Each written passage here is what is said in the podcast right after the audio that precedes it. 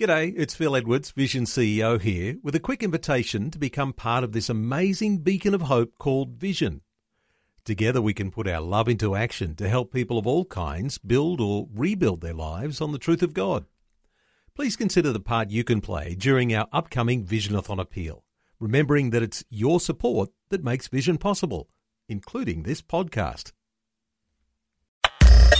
Audio on demand from Vision Christian Media. Dr. Michael Youssef, sharing the importance of today's Leading the Way. Listen, preaching about the grace of giving, as far as the Word of God is concerned, is just as important as preaching on prayer, as preaching on righteousness, as preaching on sin, as preaching on evangelism. In fact, you've heard me say many times that Jesus spoke more about the subject of money and material possession than any other subject. This is a sacred subject. This is a holy subject. Welcome to Leading the Way with pastor and author of the recent best selling book, Is the End Near? Dr. Michael Youssef.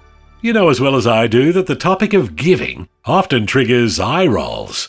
But let me encourage you. Listen intently to this message, because when you focus on God's perspective on giving rather than man's, it's life changing. A little later, I'll let you know how you can get in touch with the Leading the Way team. But right now, straight from God's Word, a message called Grace Giving from Dr. Michael Youssef. There is not a parent who is under the sound of my voice, right here on radio, whatever, who would not testify to the danger of giving their children everything and never expect any form of gratitude, any form of thankfulness from their children.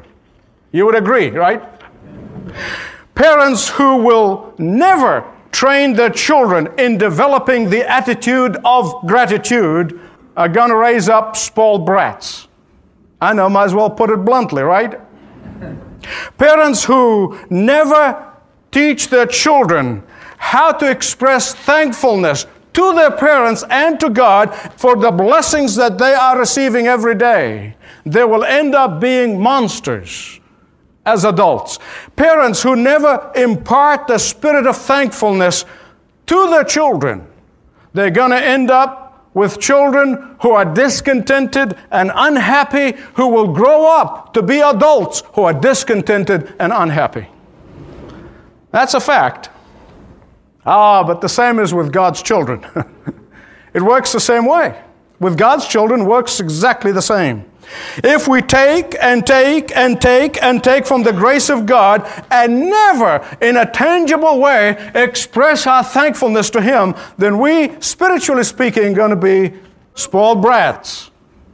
Now, listen, this is not even just a scripture, well, uh, that's a scripture be everything, or even my idea. Let me tell you how modern science is even coming to that conclusion. Social scientists are coming to the conclusion that this is the best thing for humanity. Listen to what Dr. Karl Menninger, the great psychiatrist, said. I quote, he said, Money giving is a good criterion for a person's mental health. I did not say that, Dr. Menninger did. In fact, he said, generous people, he continued, are rarely mentally ill people. I want to say amen to that. now, let me be upfront with you. This is not a popular subject. I know that. And I dare say that many of you are going to love this message. You know why? I know there are the most generous people on the face of the earth in this congregation. I'm not flattering you, that's a fact. And I rejoice in that. But I can honestly tell you that some of you are not going to be able to wait for the message to be over. now, those of you hilarious givers are going to shout throughout this message. You're going to shout amen all the time. But the tightwads, Oh man, you're going to mutter under your breath, I should have stayed home today. I can hear you already. Listen, preaching about the grace of giving as far as the Word of God is concerned, is just as important as preaching on prayer, as preaching on righteousness, as preaching on sin, as preaching on evangelism. In fact, you've heard me say many times that Jesus spoke more about the subject of money and material possession than any other subject. This is a sacred subject, this is a holy subject. Jesus said, Where your money is, there is your heart also. He did not say, Look, Where's your talk? That's your treasure. He did not say, Where is your singing? There is your heart. He did not say, Where your teaching is or where your preaching is, there's your heart. He didn't say that. He didn't say, Where your activities are, there you'll find your heart. He did not say that at all. He said, Where your money is, there is your heart also. Now, some of you are going to discover where your heart is today. You've been wondering all this time. And I have prayed all night for the Holy Spirit to do some heart transplant surgery today, that you will find your heart. The Apostle Paul was dealing with the Corinthian church. It was a prosperous church. This church claimed to have all the gifts of the Holy Spirit. This church was bragging about their knowledge. This church was so proud of their biblical sophistication that they would not even want to listen to the Apostle Paul. They were boasting of how spiritual they are. Well, now the Apostle Paul was taking pledges for the work of the kingdom in Jerusalem. And he went to all the churches that he had planted and he said, Look, he said, uh, I am asking for pledges to help in the work of God in Jerusalem. Well, guess what? The Corinthians returned the largest pledge card of all the other churches. Well, they said that's befitting. Now, I'm telling you, this is kind of a rough translation, but you know what I mean. That's exactly what was going on. It's just in, I'm putting it in, in the vernacular, as it were. ah, but when the time came to collect on the pledges, they weren't giving. They weren't anywhere to be seen. They were quiet. Paul was not hearing from them. He said, What is going on here? You see, finally he writes to them, and again, this is a rough translation. He's saying, Look, anyone can talk a big talk, anyone can uh, try to impress people of how spiritual they are, but your pocketbook speaks louder than your words. That's exactly what he's saying. So, the Apostle Paul gently begins to teach them what? He's teaching them about grace giving. Not legalism, he is teaching them about grace giving. Here in 2 Corinthians, the Apostle Paul is saying this. Listen carefully, please. He is saying to them, Those of you who have received the grace of God freely and without charge, you must be able to dispense the grace of God to others. I think the Apostle Paul is teaching them something very significant and is teaching us something very important. It's very important, Dad, don't miss it.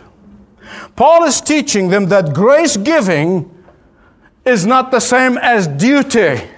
That you feel, well, I've got to do this, you know, just as such, a, I've got to get this out of my, I mean, I know I've got to do it. is not even the satisfaction that you get out of giving.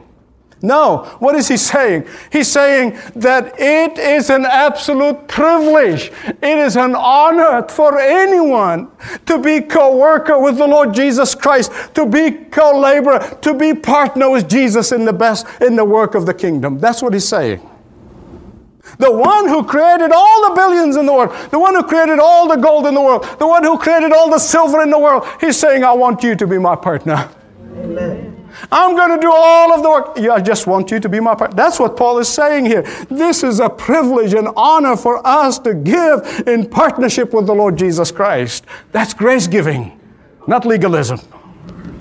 So in chapters 8 and 9 of 2 Corinthians, Paul deals extensively with what it means to practice grace giving.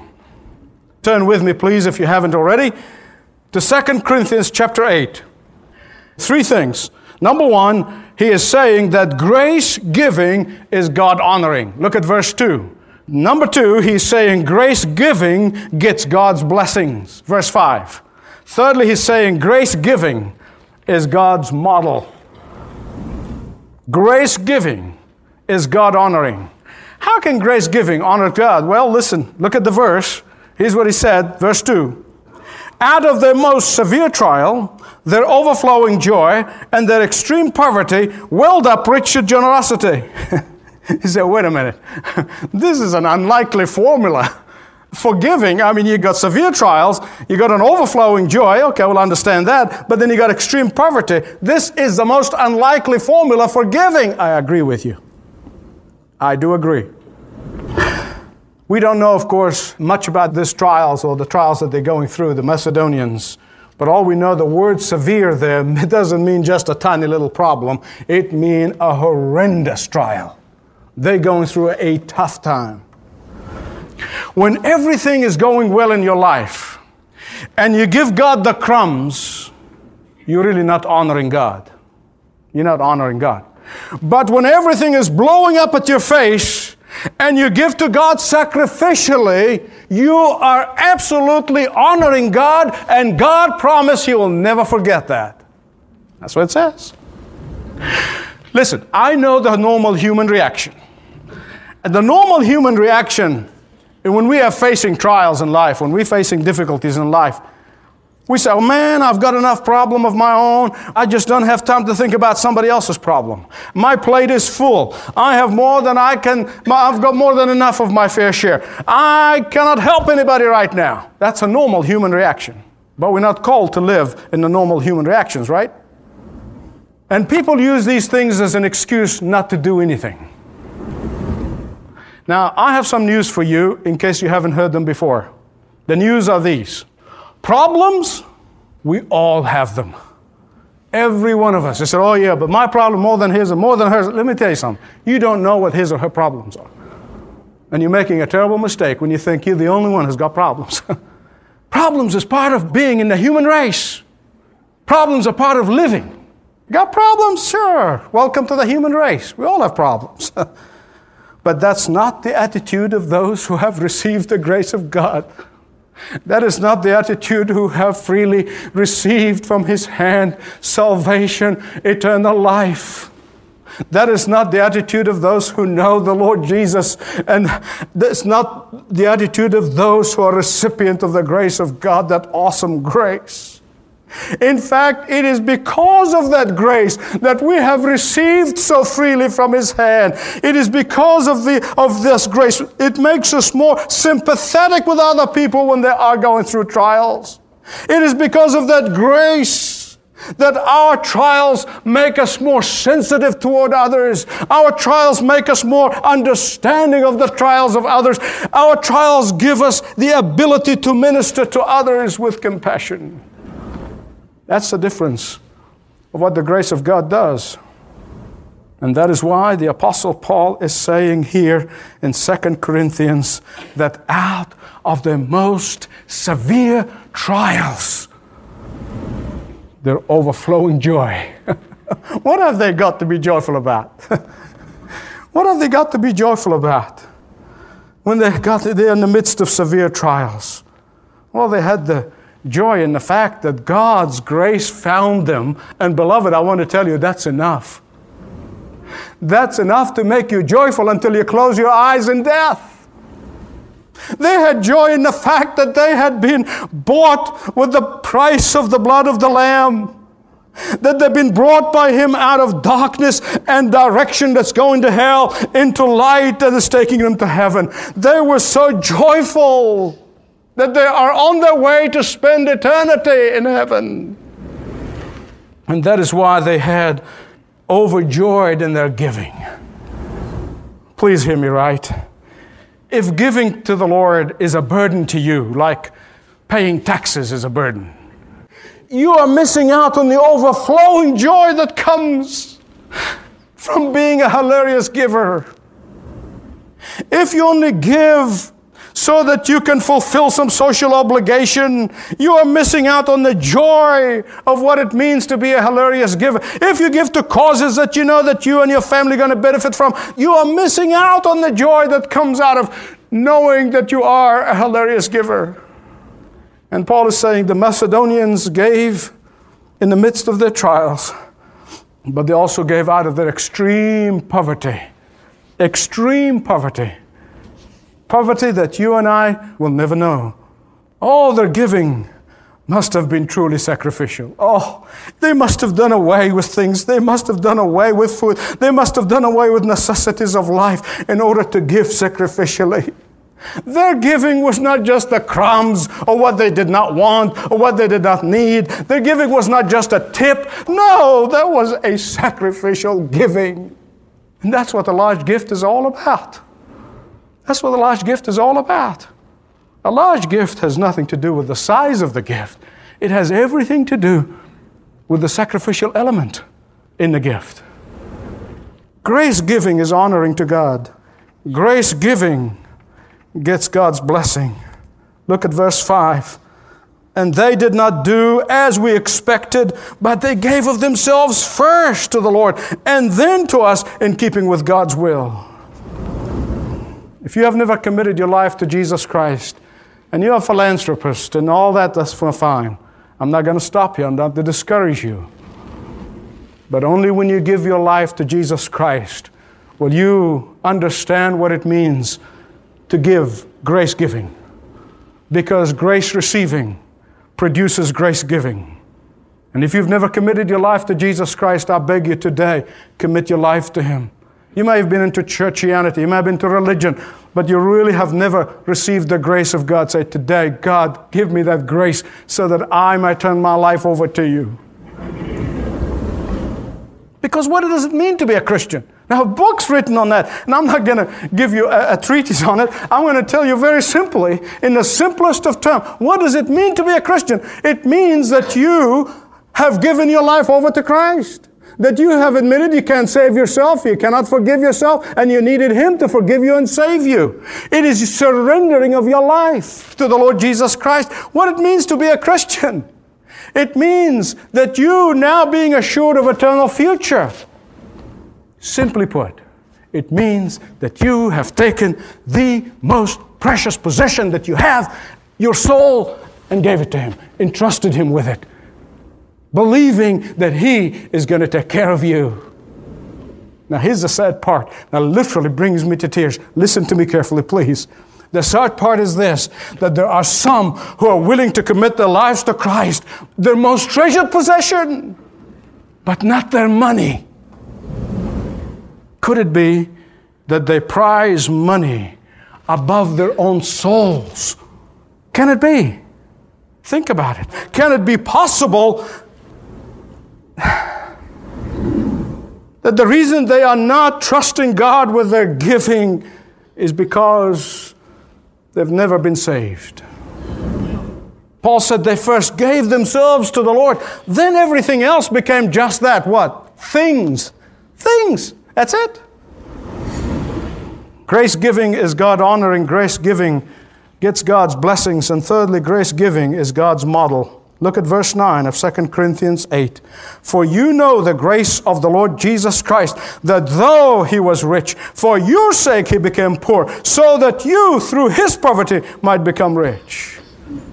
Listen, the giving of the Macedonian was unbelievable. It was incredible. The giving of the Macedonian was sacrificial. But you know what? It is nothing in comparison to what God gave. Nothing. What He gave is incomprehensible. So, what is the Apostle Paul saying? Here's what he's saying He's saying, before the incarnation, when the Lord Jesus Christ was in the presence of God the Father, he owned everything that the Godhead had owned. That's all of the galaxies, including that tiny little planet called Earth, with all of its gold, with all of its silver, with all of its diamond, with all of its stocks and bonds. He owned it all, and yet he laid it aside and became poor, bled to death on a cruel cross. Why? Paul said, For your salvation, for my salvation. Never in the entire history of the universe did anyone abandon so much in order to become so poor, so that so many can become rich in grace. Our greatest model for giving is the cross of Christ. With this, I'm going to conclude. Frances Havergal, who wrote this song, Take My Life and Let It Be consecrated, Lord, for thee. She was a believer. She loved the Lord. People were singing that song for several years. They've been blessed by it. Oh, I'll take my life and let it be, Lord, consecrated. But there was a joy in her life that was missing. And the Holy Spirit of God was pointing his finger at a very exquisite, very valuable jewelry collection in her possession. This not only was expensive and was not only had incredible value, but it became to Frances an idol. And the Holy Spirit kept saying, I can't use you until you take that idol off your life. Finally, she submitted to the voice of God and to the leadership of the Holy Spirit. She opened her box and she took one piece that has family history and family connection that she wanted to pass it on. And then she wrapped the entire magnificent jewelry box. And she walked it down to the headquarters of CMS. That's the Anglican Church Missionary Society in London. At that time, the CMS Church Missionary Society took the gospel to the uttermost parts of Africa and Asia. And the reason today we have the most committed and the most lively, biblically sound Anglican churches in Africa and Asia is because of the work of CMS. And, and God laid that on her heart. Give it to the lost, give it to the preaching of the gospel. And she said, I've never had greater joy than when I packed that box and handed over to the officials of CMS. Now she was able to write the last stanza. Take my silver and my gold, not a mite would I withhold. I'm going to ask you a question only you can answer. What are you withholding from God? What idol are you keeping? When His finger and Holy Spirit is bringing you under conviction again and again, what is it? Dr. Michael Youssef with something to evaluate regarding your life. What are you withholding from God?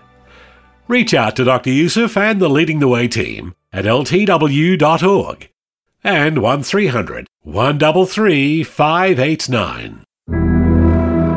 I was born into a religious Muslim family. As a child, I wanted to leave the Muslim faith because the rituals felt so empty. I, I felt like a puppet. When I was older, I became an electrical technician. I worked near a merchant who taught me about the Christian faith and gave me a Bible. I also began watching the Kingdom Sat and talking to their representatives about the gospel of Christ. From this and reading the Bible, the gospel was clear, and I decided to follow Christ. I have a daughter who needed to go to the hospital for a lung deficiency. Due to my Christian faith, my family and friends all abandoned me. But representatives from the Kingdom Sat comforted me. They even came to the hospital and helped me with the medicine and medical supplies. Please pray for my daughter. She has a long road to recovery. I'm thankful for the Kingdom Sat and for all they have done for us. I advise every new believer like me to follow the Kingdom Sat for its programs, companionship, and lessons. You learn about the eternal life in Christianity and how the Christian life is different. I'm complete because I'm with Christ. I want to thank everyone who is in the Kingdom Sat and everyone who supports it because I consider the show to be a great achievement for the Christian faith. Thank you, Michael Youssef, from the bottom of my heart for the efforts that you are doing for the success of the Kingdom Sat channel.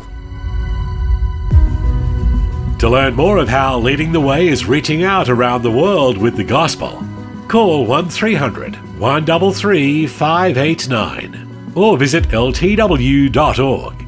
And you can also write to us at Leading the Way, P.O. Box 1900, Penrith, New South Wales 2751. Leading the Way, P.O. Box 1900, Penrith, New South Wales 2751. Well, that's just about it for today. But I hope you'll note the time and make plans to join Dr. Youssef for more Leading the Way. This program is furnished by Leading the Way with Dr. Michael Youssef. Connect via television, YouTube, Facebook, Twitter, and all of the social media networks. Learn more at ltw.org.